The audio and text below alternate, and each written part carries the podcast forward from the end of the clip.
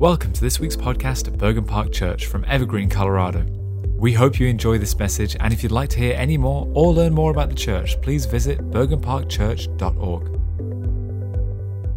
We're in Ephesians chapter 3 this morning. We've been slowly kind of working our way through uh, the book of Ephesians, trying to understand this theological foundation that Paul lays for the Ephesian church. And some of the major themes that we've seen in the book of Ephesians have to do really with the triune God, the sovereignty of God, and knowing the God we worship. So the Apostle Paul wants the Ephesian Christians to know their God. He wants them to know the work of Jesus Christ on the cross in bringing them to salvation. One of the other themes we've seen in Ephesians is this idea that we have been dead in our transgressions and sins in which we used to live, but by God's grace, through the work of Jesus Christ, we have been made alive with Jesus Christ. Through faith in Christ, the Gentile and the Jew are reconciled. Through faith in Christ, God and man are reconciled.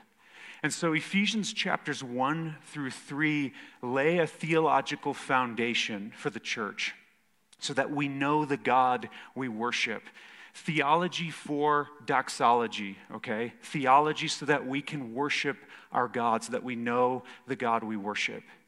And then as we get into Ephesians 4 through 6, that's the other half, the other section of Ephesians, that deals more in the practical, the praxis. How do we live the Christian life on the basis of what God has done for us through Jesus Christ?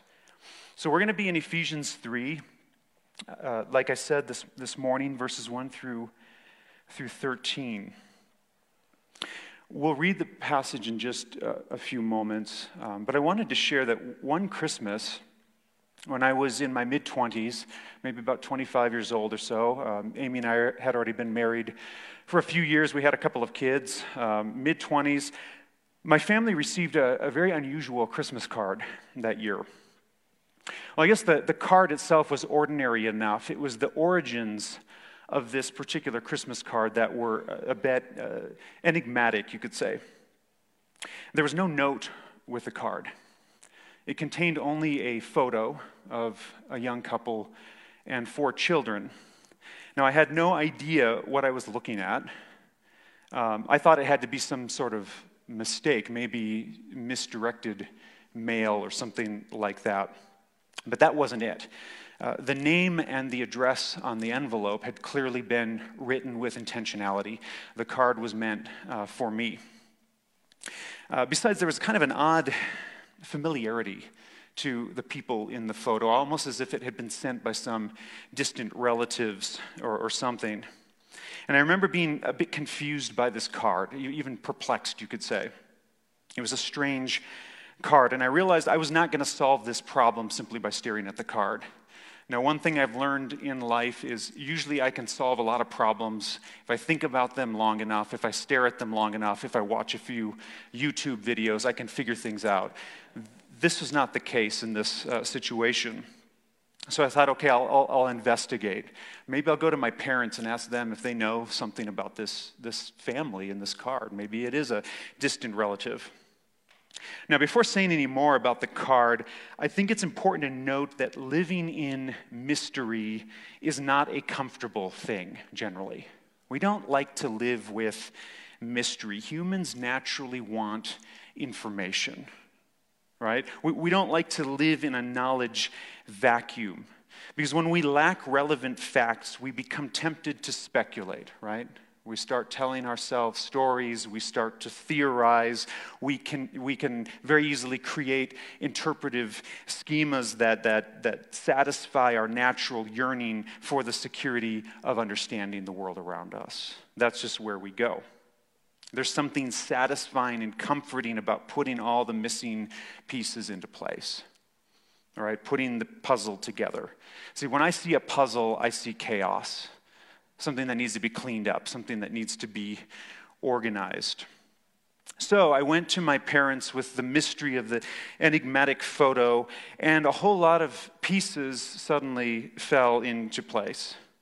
You see, it turned out that the family in the photo was that of my oldest sister, a half sister that I had never met and never knew existed. You can imagine the shock of, in your mid 20s, finding out your family looks a little different than what you had grown up uh, thinking. New facts gave me a fuller picture of the past. These new facts gave me a better understanding of the present in which I was living. The pieces of the puzzle fell into place. My world started to take a little different shape at that point. New questions naturally formed in my mind. Relationships changed a little bit, maybe were augmented or, or adjusted a little bit. The structure of my family was suddenly modified in some significant ways. Now, in a similar way, the unveiling of mystery is something we see in Scripture. And we're going to see that here in Ephesians chapter 3. Realities concerning God's children and the salvation of the Jews and the Gentiles. These things have been shrouded in mystery until the day God sent his Son into the world. See, the fullness of God's plan was cloaked in this kind of obscurity until the time was right and God made known the glorious detail of his redemptive plan for his people, both Jew and Gentile. So let's take a look at Ephesians chapter 3, verses 1 through 13. For this reason, I, Paul, a prisoner of Christ Jesus on behalf of you Gentiles, assuming that you've heard of the stewardship of God's grace that was given to me for you, how the mystery was made known to me by revelation, as I have written briefly. When you read this, you can perceive my insight into the mystery of Christ which was not made known to the sons of men in other generations, as it has now been revealed to his holy apostles and prophets by the Spirit. This mystery is that the Gentiles are now fellow heirs, members of the same body, and partakers of the promise in Christ Jesus through the gospel. Of this gospel, I was made a minister according to the gift of God's grace, which was given me by the working of his power. To me, though I am the very least of all the saints, this grace was given to preach to the Gentiles the unsearchable riches of Christ and to bring to light for everyone what is the plan of the mystery hidden for ages in God, who created all things, so that through the church the manifold wisdom of God might now be made known to the rulers and authorities in the heavenly places. This was according to the eternal purpose that he has realized in Christ Jesus our Lord, in whom we have boldness and access with confidence through our faith in him. So I ask you not to lose heart over what I am suffering for you, which is your glory. This is the word of the Lord. Heavenly Father, we ask now that you would guide us in this time of study in your word that you would lead us in the truth of what you have revealed, that we would come to understand the mystery of the gospel and our part in redemption, our part in salvation. We thank you, Lord. In Jesus' name, amen. Now, one thing that we need to note here is that Ephesians chapter 3, verses 1 through 13 is parenthetical. Okay? It, it's essentially a, a, a, parenthesis. Paul goes off on a rabbit trail and he doesn't come back to his main point until verse 14. So if you've got your Bible in front of you, take a look at verse 1 of chapter 3 and compare to verse 14. See, Paul is about to pray for the Christians in Ephesus. But before he does, he is led by the Holy Spirit to elaborate on the beauty and the wonder of the mystery of the gospel revealed through the prophets and the apostles. This is for the salvation of both Jew and Gentile. Now, you realize Paul has already explained the gospel. He's already told us of the wonders of the gospel of Jesus Christ. But it's almost as if he's saying here, I need to tell you one more time. I need to tell you just one more time know what Christ has done for you. So, Paul's parenthetical remarks here center on the idea of this particular mystery that has been revealed by God. Okay? And the word mysterion in Greek refers here to the counsel of God that was once hidden but is now made known. In fact, mystery in the New Testament has really kind of the opposite meaning of what you'd expect it to mean. You see, when we talk about mysteries, we're generally thinking about a problem that has an unknown solution. That's how we generally understand mystery. We picture Sherlock Holmes with his magnifying glass, following footprints or, or that sort of thing, trying to solve a problem. But in the New Testament, a mystery is not something that's hidden, okay? A mystery is something that has been plainly revealed and is knowable based on the person and work of Jesus Christ. So, here the mystery is that God's grace in Christ has brought reconciliation between God and man so that in faith we might approach God with freedom and confidence, with boldness. We are no longer children of wrath, as we saw in chapter 2. We are no longer children of wrath, we are adopted sons and daughters of the Father. So, I want to examine here how this mystery kind of works itself out in, in Ephesians 3. And the first thing to note concerns how God communicates the mystery with his people. Essentially, the mystery has been revealed by the Spirit. And, if you look at verse 5, we see that the mystery has come down to the apostles and the prophets, who in turn preach the mystery to the church in verse 10, who in turn declare the mystery or make known the mystery to the spiritual rulers and authorities in the heavenly places. So the mystery kind of finds its way through God's creation, starting with the apostles and prophets to the church, then to the world from there. So God structures the announcement of the mystery in such a way as to preserve the truth of the mystery and to really to maximize the efficacy of this proclamation. And it's important to note in verse 5 in particular that Paul makes a distinction between the people of his generation and people of previous generations. See, the prophets and the apostles to whom Paul refers here are contemporaries of Paul. He's talking about first century, okay? People whose eyes have been opened by the Holy Spirit and who have received the revelation of God about his redemptive plan. Paul was a recipient of this. You remember the story of his conversion on the road to Damascus. He was struck with the glory of God. He had a conversation with Jesus Christ. His eyes were opened to things he had never seen before and could not imagine. I think another very good example of how we see the mystery uh, unveiled in Scripture comes in Acts chapters 1 and 2. We're not going to examine that text thoroughly this morning. I would encourage you to read it if you have some time this week to, to ponder uh, Acts chapter 1 and 2. But in Acts chapter 1 and 2, we see uh, the unveiling of the mystery to these early Christians. You had about 120 uh, men and women who had been followers, disciples of Jesus Christ, and they're gathered together waiting in anticipation for what God is going to do next.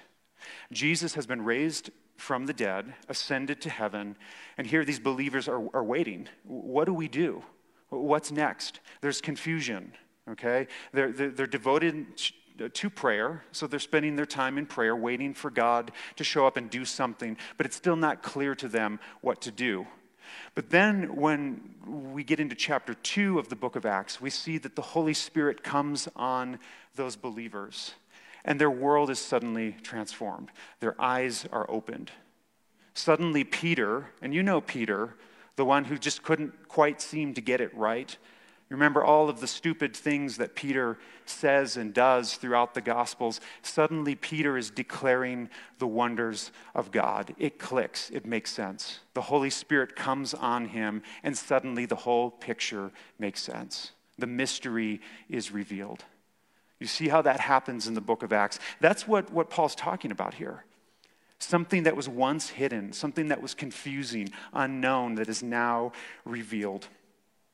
Now, please understand that just because the mystery was not made known until the coming of Christ, this doesn't mean that there was no salvation prior to the coming of Christ. Okay? Abraham and his descendants were justified on the basis of their faith in the promise.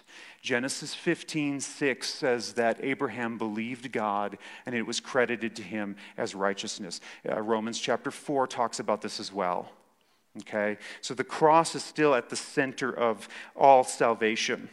See, today we're justified by faith in the historical realities of what God has done. the historically actualized fulfillment of the promise, the cross. So, just as the cross has kind of a proactive effect on us today, those who live after the cross, so also the cross had a, a, retroactive effect on those who lived before the advent of Christ. In other words, all instances of salvation, past, present, and future, are contingent on the cross. Does that make sense? See, Abraham was saved by faith in things that he did not fully grasp and maybe didn't fully anticipate.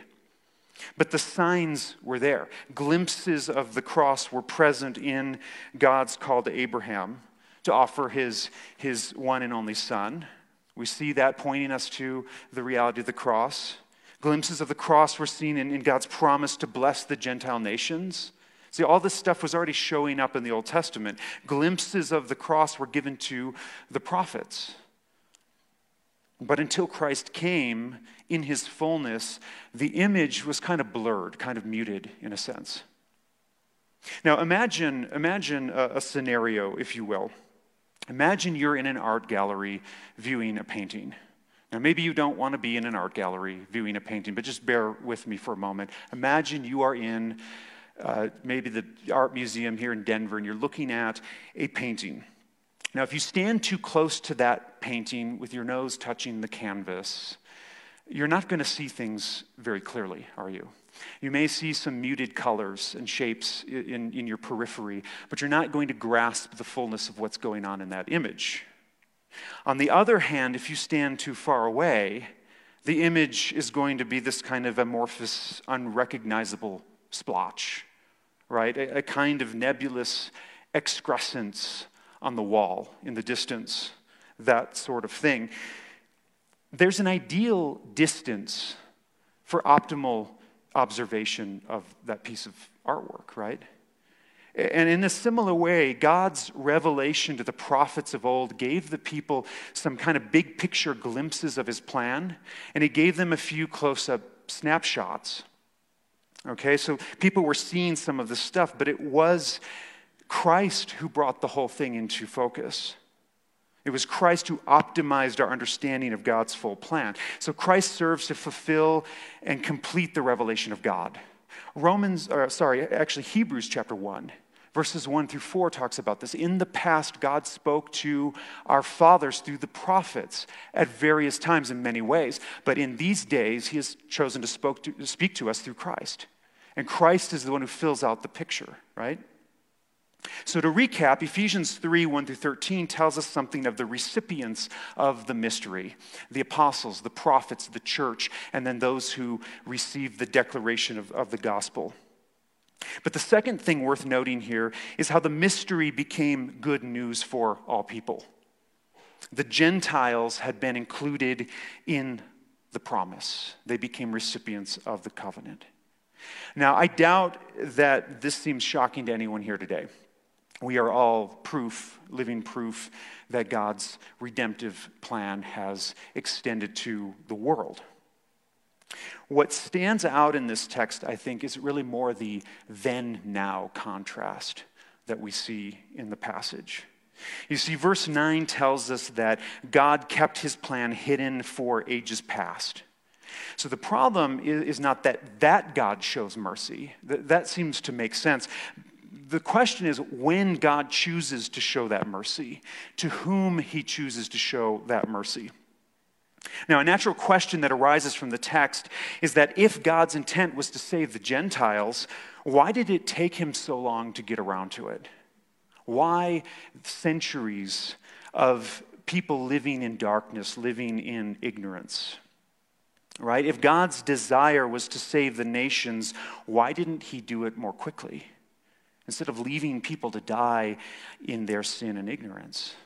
Put another way, if God's plan involves inclusion and reconciliation, why have so many been excluded?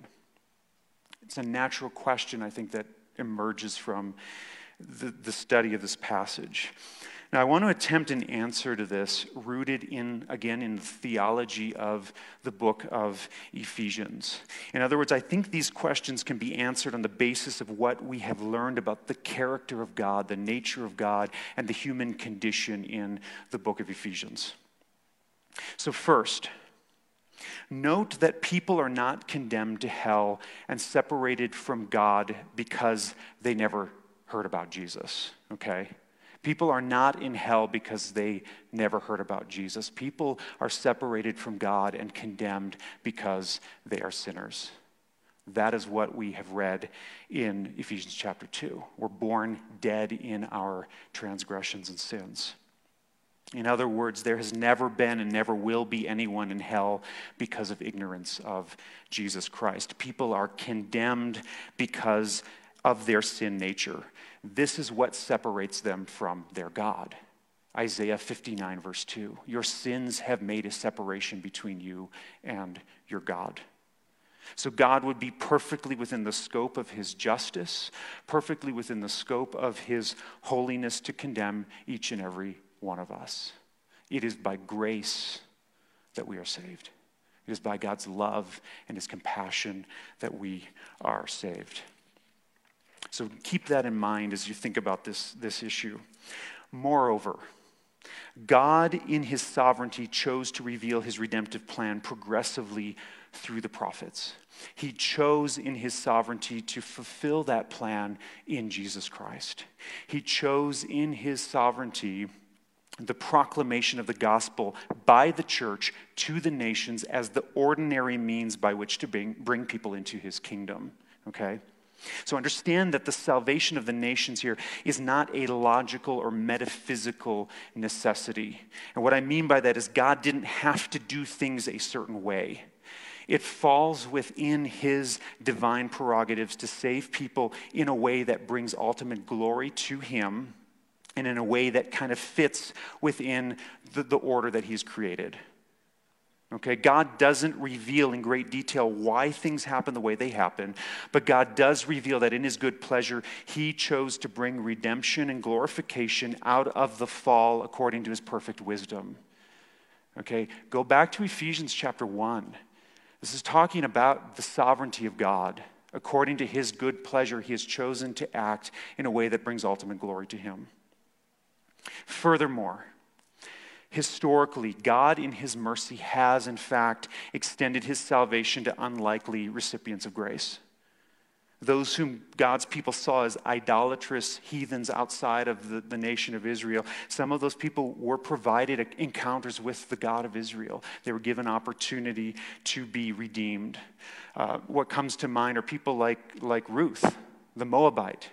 You remember that story. Um, she gave up her people and followed her mother in law back to Israel after the, the, the death of her husband.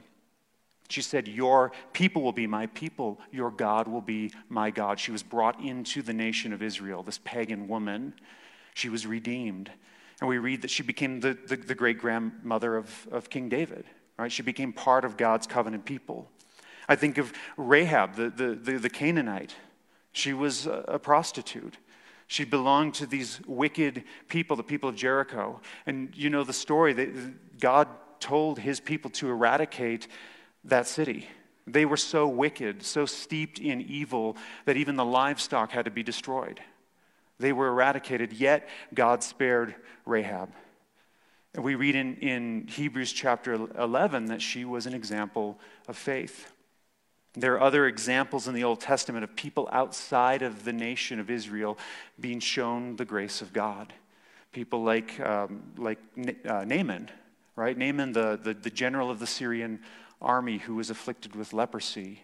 And he was given an opportunity to have an encounter with the God of Israel. He met a prophet who, who told him to go bathe in the Jordan River, and he was healed of his leprosy. I think of King Nebuchadnezzar, a pagan king of, of the wicked people of, of Babylon. And yet God humbled him. And at the end of his life, he turns his face to heaven and declares the wonders of God and submits to God. There are many examples like this in the Old Testament. And I don't know if all of these people were saved or would be saved. Um, we don't know uh, all the detail of this. But we do know that God's mercy extended to people outside of Israel to the praise of his glorious grace. Finally, because of our concern for the lost, we can sometimes tend toward views of redemption that extend beyond the witness of Scripture. And I want to urge us to be very cautious with that. whenever you step outside of the realm of what Scripture has revealed. Be very careful.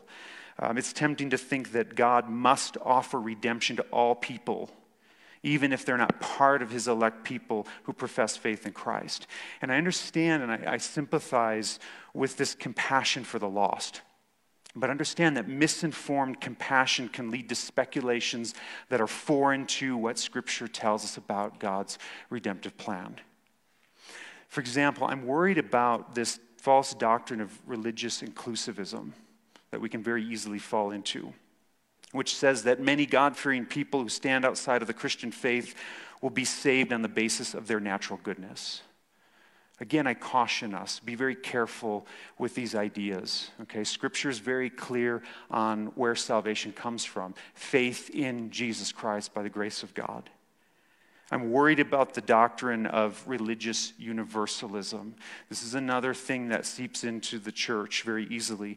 And it teaches that all people will ultimately be saved either in this life or the next, thus putting a, a lopsided emphasis on the love of God while forsaking the holiness and justice of God in matters of salvation. Again, I caution you with these ideas. Okay, be careful with this stuff. Anything that stands outside of the, the witness of Scripture we don't want to get into speculative theology on God's plan of redemption.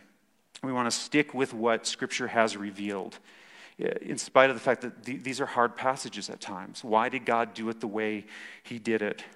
But we stick with what we know. We stick with the clearest and most natural reading of Scripture, interpreted in its linguistic, cultural, historical context. That is the way we want to go with this.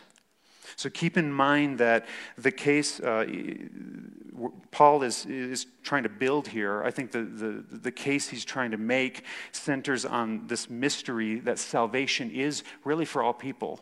It's for all people, but through the proclamation by the church of the gospel of Jesus Christ. Okay? So we want to stick with what Scripture tells us here. The mystery is good news for all people faith alone, in Christ alone, grace alone, okay? And the church is tasked with this proclamation. So we need to be obedient to the task and trust God with the results. That's where we land. Be obedient to the task, trust God with the results. So the proclamation of the gospel may be good news for some, it may be bad news of condemnation for others, for those who reject it. It's kind of like you can imagine if you're if, if somebody announces to you, okay, we're having kale salad for lunch. Now, for some people, that might be wonderful news. If you like kale salad, if you like kale, that's good news. Um, that same news might be an ab- abhorrent decree of damnation for others who don't like kale. The gospel has that effect, okay? For some, it is news of, of, of glorification, news of relationship with Jesus. For others, it is a message of condemnation. So we don't determine the message, but we do obediently proclaim it and trust God for the results, okay? We obediently proclaim it and we trust God for the results. So here's where we land in this passage. The mystery of Christ is the solution to the enigma of the human condition. Now, you might feel like you're living in mystery sometimes, asking yourself, okay, why are things the way they are? Why is God allowing me to walk through suffering? Why is God allowing me to walk through uncertainty with no way of knowing his intent? Why does God claim that he has a plan for us and yet he keeps me in the dark? I don't have the details. Why does God offer salvation and yet my loved ones continue to reject it? Why are God's ways so cloaked in mystery? See, veiled mysteries are difficult to live in, and if you're like me, you want answers to those fundamental questions. Right? You want to understand things, you want to solve problems, you want answers, unknowns, uncertainty, undiscovered truth. This stuff bothers us, right? It's uncomfortable. We want to know the future, we want to know what's around the corner. We want to be comforted by the assurance that everything is going to be okay. We don't like to live in mystery. And maybe that's where you're at, walking in a little bit of mystery right now in life, walking in the dark with these unknowns. But I want to encourage you with this rather than focusing on the unknowns, Focus on what we do know that God, in His grace, has a plan that involves the final and ultimate good of His people. Focus on that. So you may feel at times that you're walking alone in the dark, unable to see the way forward, unable to see what's around the corner. God's will might seem shrouded in mystery. His ways may seem unknowable, unsearchable, hidden from you. He may seem hidden from you. You may get the feeling you're stumbling down this dark path, tripping over rocks and roots in the dark. But again, let me encourage you with this. You may not always see the way forward, but you can at least take hold of the hand of the one who does see the way forward. Don't fear the darkness of the path. Cling to the one leading you, okay? Don't fear the unknown. Cling to the God who has been made known through Jesus Christ. Don't fear the mystery. Walk confidently in the eternal purpose of God realized in Jesus Christ. In Christ, remember, the mystery has been made known. The mystery's been made known. We're going to go into a time of communion. And this is a time to, to reflect on what we've seen in the Word.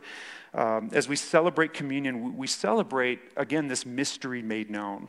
We're publicly bearing witness to Christ. Now, if you haven't picked up the, uh, the communion elements, there are some here in the front, and you'll find them in the back as well. Um, we'll hang on to these and, and, and take the communion together. But when we take communion, we are engaging in an act of worship. Okay, keep that in mind when you take communion. You're engaging in an act of worship.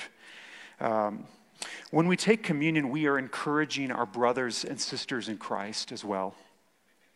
We're announcing the cross to ourselves and to the world around us. So, communion is not something to take lightly. I want to read to you what the Apostle Paul says about communion in 1 Corinthians chapter 11. He says, For I received from the Lord what I also delivered to you. That the Lord Jesus, on the night when he was betrayed, took bread. And when he had given thanks, he broke it and said, This is my body, which is for you. Do this in remembrance of me. In the same way, also he took the cup after supper, and he said, This cup is the new covenant in my blood. Do this as often as you drink it in remembrance of me. For as often as you eat this bread and drink the cup, you proclaim the Lord's death until he comes. Whoever therefore eats the bread and drinks the cup of the Lord in an unworthy manner will be guilty concerning the body and blood of the Lord. Let a person examine himself then, and so eat of the bread and drink of the cup. For anyone who eats and drinks without discerning the body eats and drinks judgment on himself. And essentially, what the Apostle Paul is telling us here is he's warning us not to take communion in a hypocritical way. See, if we confess belief in Jesus Christ and yet our life, our lifestyle, our words and our actions deny Christ, then what we do when we take communion is we end up mocking the cross, mocking Jesus Christ. Paul is inviting us to examine ourselves. If you are a follower of Jesus Christ, a believer in Jesus Christ, then communion is for you and you should take it. It's an act of worship. So let's take the communion together. We'll begin with the bread. Jesus said, This is my body broken for you.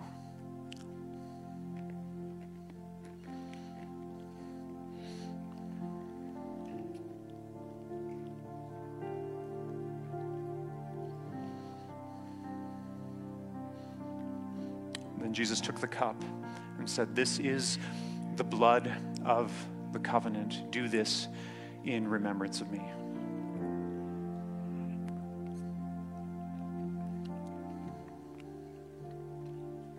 Heavenly Father, we thank you, we praise you for what we've learned today in Scripture, and that the mystery has been made known in Christ Jesus.